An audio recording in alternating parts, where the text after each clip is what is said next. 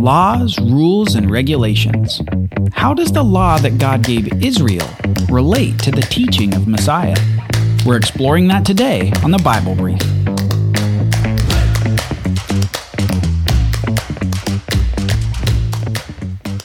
When the Jews came back from their Babylonian and Persian exile away from the land of Canaan, they came back and had a new fervor for the law that God had given the nation long ago through Moses. These rules for life that God gave them that would allow them to live a blessed life in the land.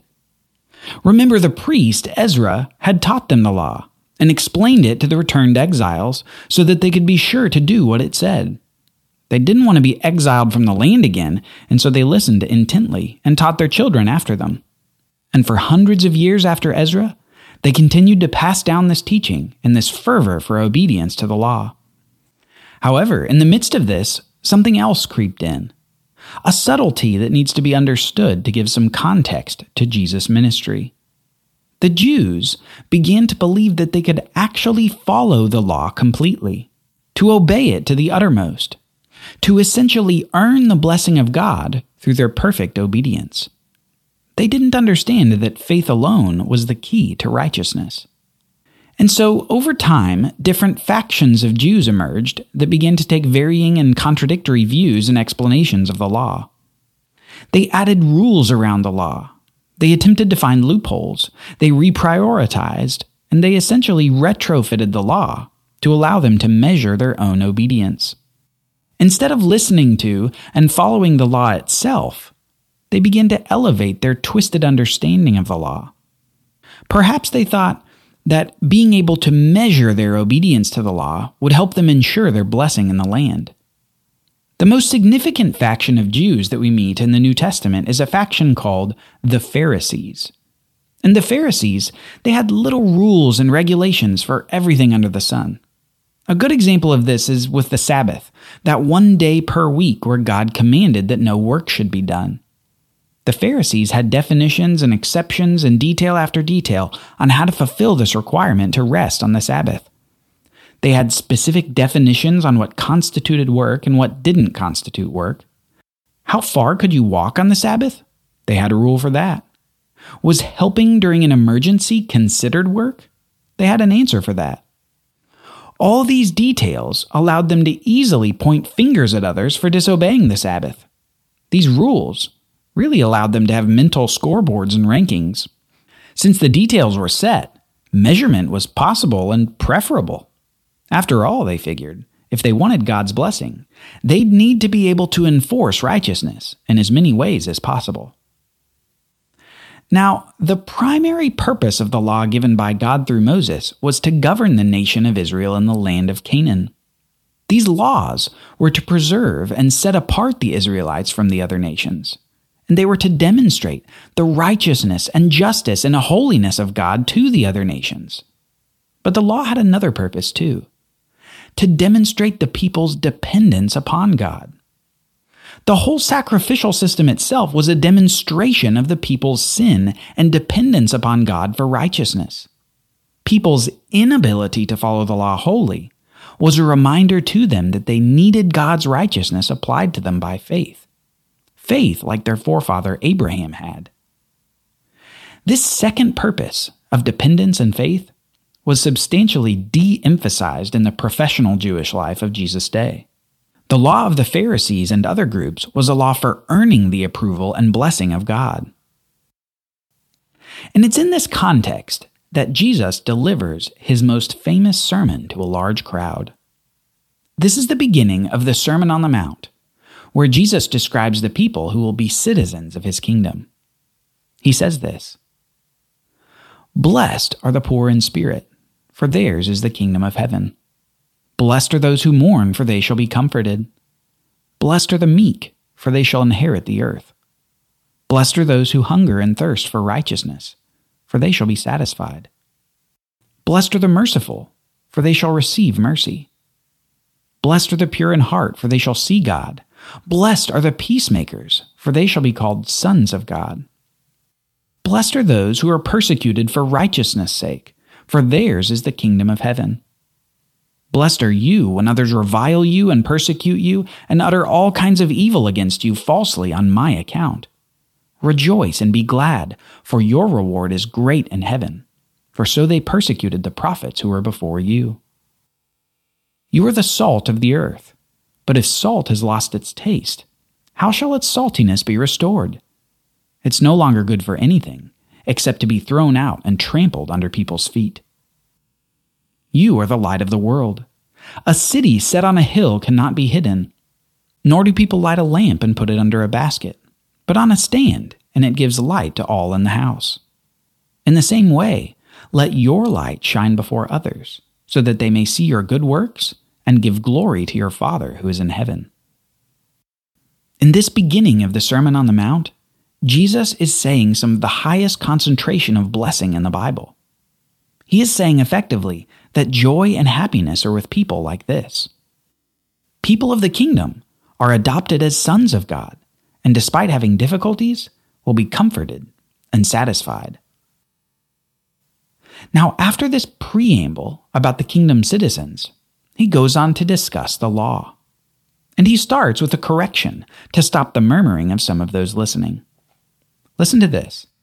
He says, do not think that I have come to abolish the law or the prophets. I have not come to abolish them, but to fulfill them. For truly I say to you, until heaven and earth pass away, not an iota, not a dot will pass from the law until all is accomplished. Therefore, whoever relaxes one of the least of these commandments and teaches others to do the same will be called least in the kingdom of heaven. But whoever does them and teaches them will be called great in the kingdom of heaven. For I tell you, unless your righteousness exceeds that of the scribes and Pharisees, you will never enter the kingdom of heaven.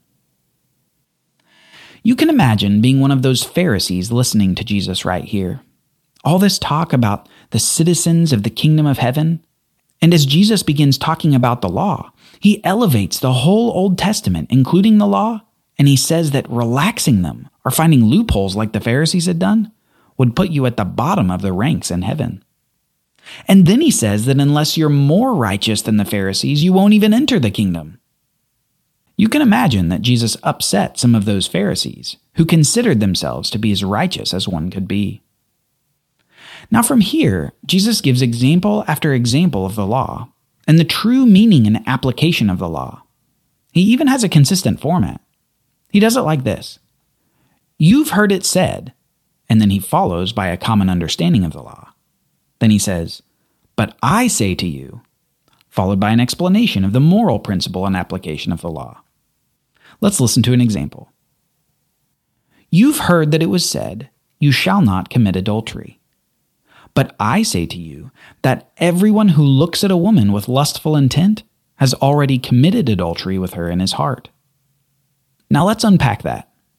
Jesus says that the prohibition of adultery was not simply prohibition from physical adultery. It carried with it a non lust principle, where looking with lustful intent was itself a violation of the law. This, in effect, heightened the commandment to a more difficult standard than was preached by those like the Pharisees. Further, for people like the Pharisees who wanted to see a righteousness scoreboard, Seeing into someone's thoughts was a problem. Now, this heightening of the law was characteristic of the teaching of Jesus, and he continues to do it throughout his ministry. Jesus provides a necessary correction to the measuring of righteousness by the Pharisees. They wanted to measure against each other, while Jesus was communicating something different. He was saying, You'll never measure up. Outside of God and his help, obedience to the law isn't actually attainable. And really, Jesus wasn't saying anything new about people's inability to follow the law. By the end of the book of Deuteronomy, way back when Moses is speaking to the people, we even see this principle. In Deuteronomy 30, it's God who causes obedience and love. It says this that the Lord your God will change your heart and the heart of your offspring, so that you will love the Lord your God with all your heart and with all your soul, that you may live. God's heart changing work is the necessary ingredient for true obedience to the law. faith in God being the bridge between God's power to obey and man's need to obey. Faith, again, being the key to righteousness. And it's faith that determines the contrasting responses to the teaching of Jesus, like this Sermon on the Mount. Messiah teaches, and the faithful respond positively, while the self righteous respond negatively. Now, the thing that happens right after the Sermon on the Mount is significant. Jesus heals a man's skin disease and then commands him to do something. Let's take a listen. When Jesus came down from the mountain, crowds followed him. And behold, a leper came to him and knelt down before him, saying, Lord, if you will, you can make me clean. And Jesus stretched out his hand and touched him, saying, I will, be clean. And immediately his leprosy was cleansed. The faith of this leper, the man with the skin disease, was demonstrated in his understanding that Jesus could heal him. He recognized Jesus' authority, and he simply asked him to exercise that authority. And Jesus responded to this faith by healing the man's skin condition. And then comes a command to this former leper. Jesus said to him, See that you say nothing to anyone, but go and show yourself to the priest and offer the gift that Moses commanded for a proof to them. Not only did Jesus heal the man, but he demonstrated the same teaching about the law that he spoke in the Sermon on the Mount. He commanded that the healed man follow the law by offering a gift commanded in the law. And Jesus says that this is a proof for them, a proof to those who accused Jesus of neglecting the law. Jesus was proving that, as he said, he didn't come to abolish the law, but instead to fulfill it. He simply understood the law was deeper than merely the words of it. It was also the moral principles behind the words. Remember his example that adultery is not permitted, but neither is looking upon a woman with lustful intent. Jesus emphasized the law and heightened it, heightened it to the point of saying that those of the kingdom would have to be more righteous than the Pharisees. As Jesus' ministry progresses, we see responses like the leper here. People full of faith who would respond positively to Jesus and his message, future citizens of the kingdom. But we also see an increasing hostility from the religious leaders who don't like what Jesus is saying about the law and about them. In our next episode, we'll see more responses to Jesus and his message as he continues to challenge the Jews of his day with his profound teaching about God and about the law. We'll see Jesus compare a Pharisee to one of those hated tax collectors, and you can imagine how they might react to that comparison. Thanks for listening to the Bible Brief. Are you enjoying the podcast? Leave us a five star review on your podcast app. It will help people discover the Bible Brief and be exposed to the life changing story and message of the Bible. Thank you for helping us grow.